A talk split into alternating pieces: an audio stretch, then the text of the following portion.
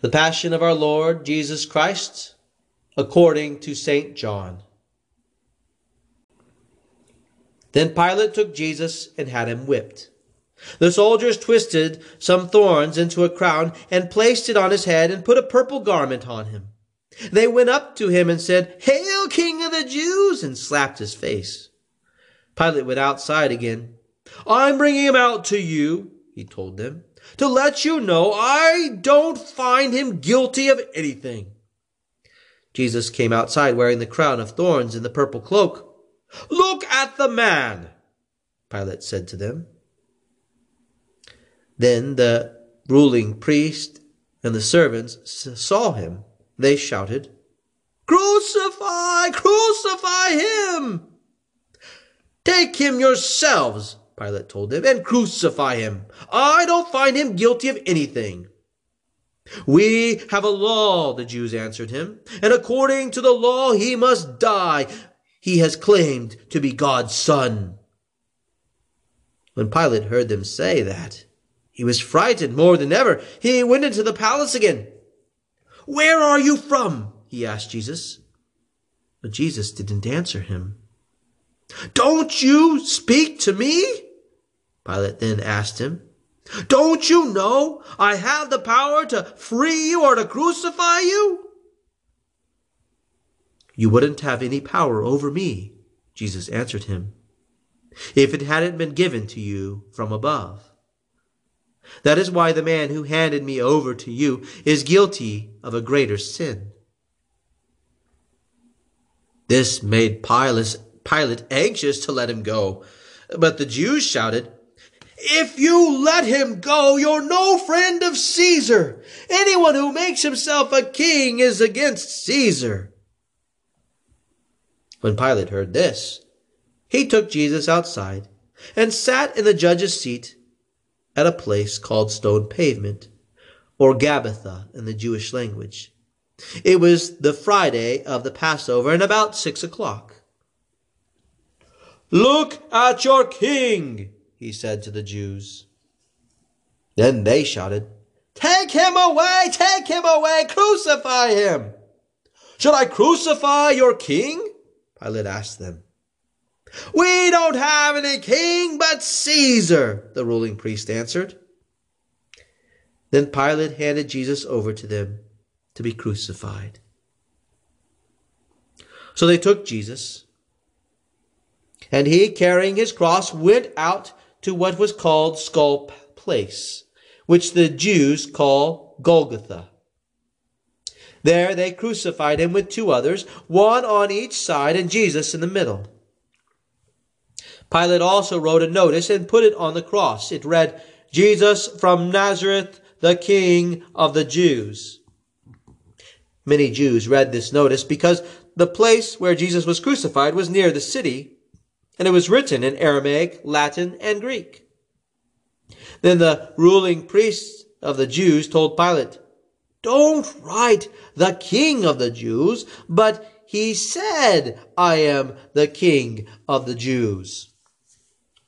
Pilate answered, What I've written, I've written. When the soldiers had crucified Jesus, they took his clothes and divided them into four parts one for each soldier, and the tunic was left over. The tunic was without a seam, woven in one piece from top to bottom. Let's not tear it, they said to one another, but let's throw lots and see who gets it. What the Bible said had to come true. They divided my clothes among them, and for my garments they threw lots. So that's what the soldiers did. Now his mother and her sister, Mary, the wife of Clopas, and Mary from Magdala were standing near Jesus' cross. Jesus saw his mother and the disciple he loved standing near. Woman, he said to his mother, there is your son. And he said to the disciple, there is your mother. The disciple took her and from that time on had her in his home. After this, knowing everything had now been done, and to have the words of the Bible come true, Jesus said, I am thirsty. A jar full of sour wine was standing there, so they put a sponge soaked in the wine on a hyssop stem and held it to his mouth. When Jesus had taken the wine, he said, It is finished. Then he bowed his head and gave up his spirit. Since it was Friday and the Jews didn't want the bodies to stay on the crosses on Saturday because that Sabbath was an important day, they asked Pilate to have the legs of the men broken and the bodies taken away. So the soldiers came and broke the legs of the first man and then of the other who had been crucified with him. But when they came to Jesus and saw he was dead already, they didn't break his legs. But one of the soldiers stuck a spear into his side, and immediately blood and water came out.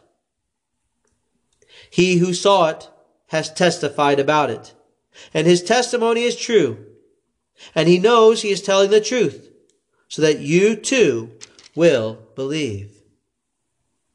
In this way, what the Bible said had to come true. None of his bones will be broken. And it says in another place, they will look at him whom they pierced.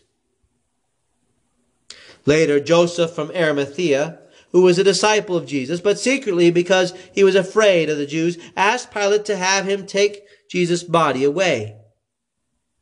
Pilate let him have it. So he came and took his body away.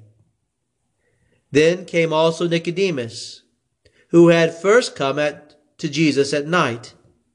He brought a mixture of myrrh and aloes, about 75 pounds. They took Jesus' body and wrapped it with the spices and linen according to the Jewish custom of burying the dead. There was a garden at the place where Jesus was crucified, and in the garden was a new grave in which no one had yet been laid. Here then, because it was Friday, when the Jews got ready for the Sabbath, and the grave was near, they placed Jesus. This is the gospel of the Lord. Our sermon text is our reading from the Gospel according to St. John. Grace and peace to you from our Lord and Savior Jesus Christ. Amen. It's shameful. Being on the cross is shameful. And there Jesus is. He's on the cross, suffering with shame. Have you ever suffered with shame? Have you ever been ashamed of something? I've done things of which I've been ashamed. I knew it was wrong, but I did it anyway. I've acted in ways that brought shame on me. I've felt the shame at times like embarrassment on steroids. Shame is a sense that something is missing or wrong, and now we need to hide or cover ourselves. It is that awareness that I am separated from someone to whom I should be connected. When we bring shame on someone else, we do so by making public in our actions or deeds that separation, that broken relationship. And so shame is our brokenness being exposed. And it is exposed fully on the cross. Look where our deeds and actions lead. They lead to us crucifying our King. They lead to Jesus being stripped and exposed. In the Garden of Eden, we originally felt no shame. We were not separated from God or each other. But after we sinned against God, we sought to cover ourselves. We sought to hide who we are. We sought to cover up our shame and separateness by covering our bodies with leaves and hiding behind bushes. You deserve, though, to have your sin and shame exposed. You deserve to be stripped outright and be put on public display. You deserve to be labeled a sinner and rebel against God. You deserve to be regarded as a murderer because of your hate, lies, and so much more. But instead of you being crucified, Jesus is. He is nailed to the tree. He is hung before the crowds. He is exposed to the elements. He wears your shame. As Deuteronomy 21 verse 23 says, a hanged man is cursed by God. You see, he bears your curse. He wears the course, curse of sin. It's thorns. The thorns that Adam's sin brought into the world poke into his head. Our shame is his crown. He scorns the shame of the cross and bears your sins. Jesus hangs on the cross, his clothes stripped and taken from him. Your sins and my sins have done this to him. Our being separated from God is on full display. You see it in the taunts of the people. You see it in his being forsaken by the Father, as Psalm 22 describes. You see it in his death, an innocent man dying in place of the guilty. He suffers the shame of being the greatest sinner that ever was. He suffers the brokenness. He is separated from the Father and forsaken, all so that you don't have to be. He takes your shame so that you don't have to bear it anymore.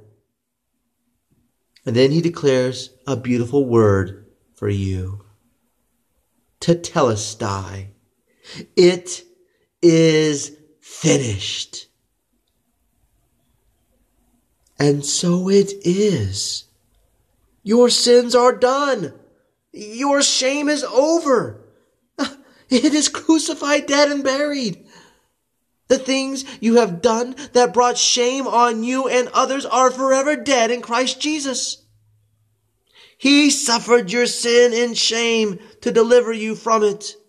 Your separateness from God and from each other is ended.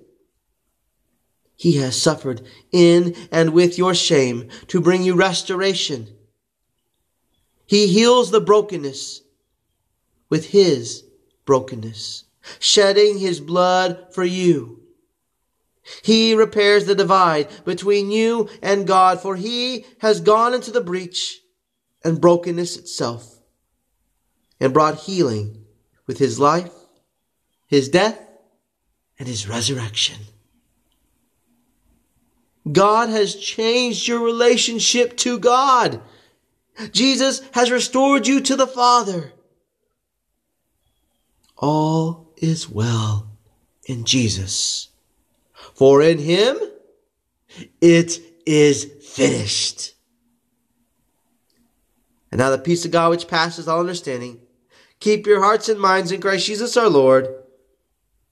Amen. Depart in peace. The scripture reading prior to the sermon came from an American translation of the Bible.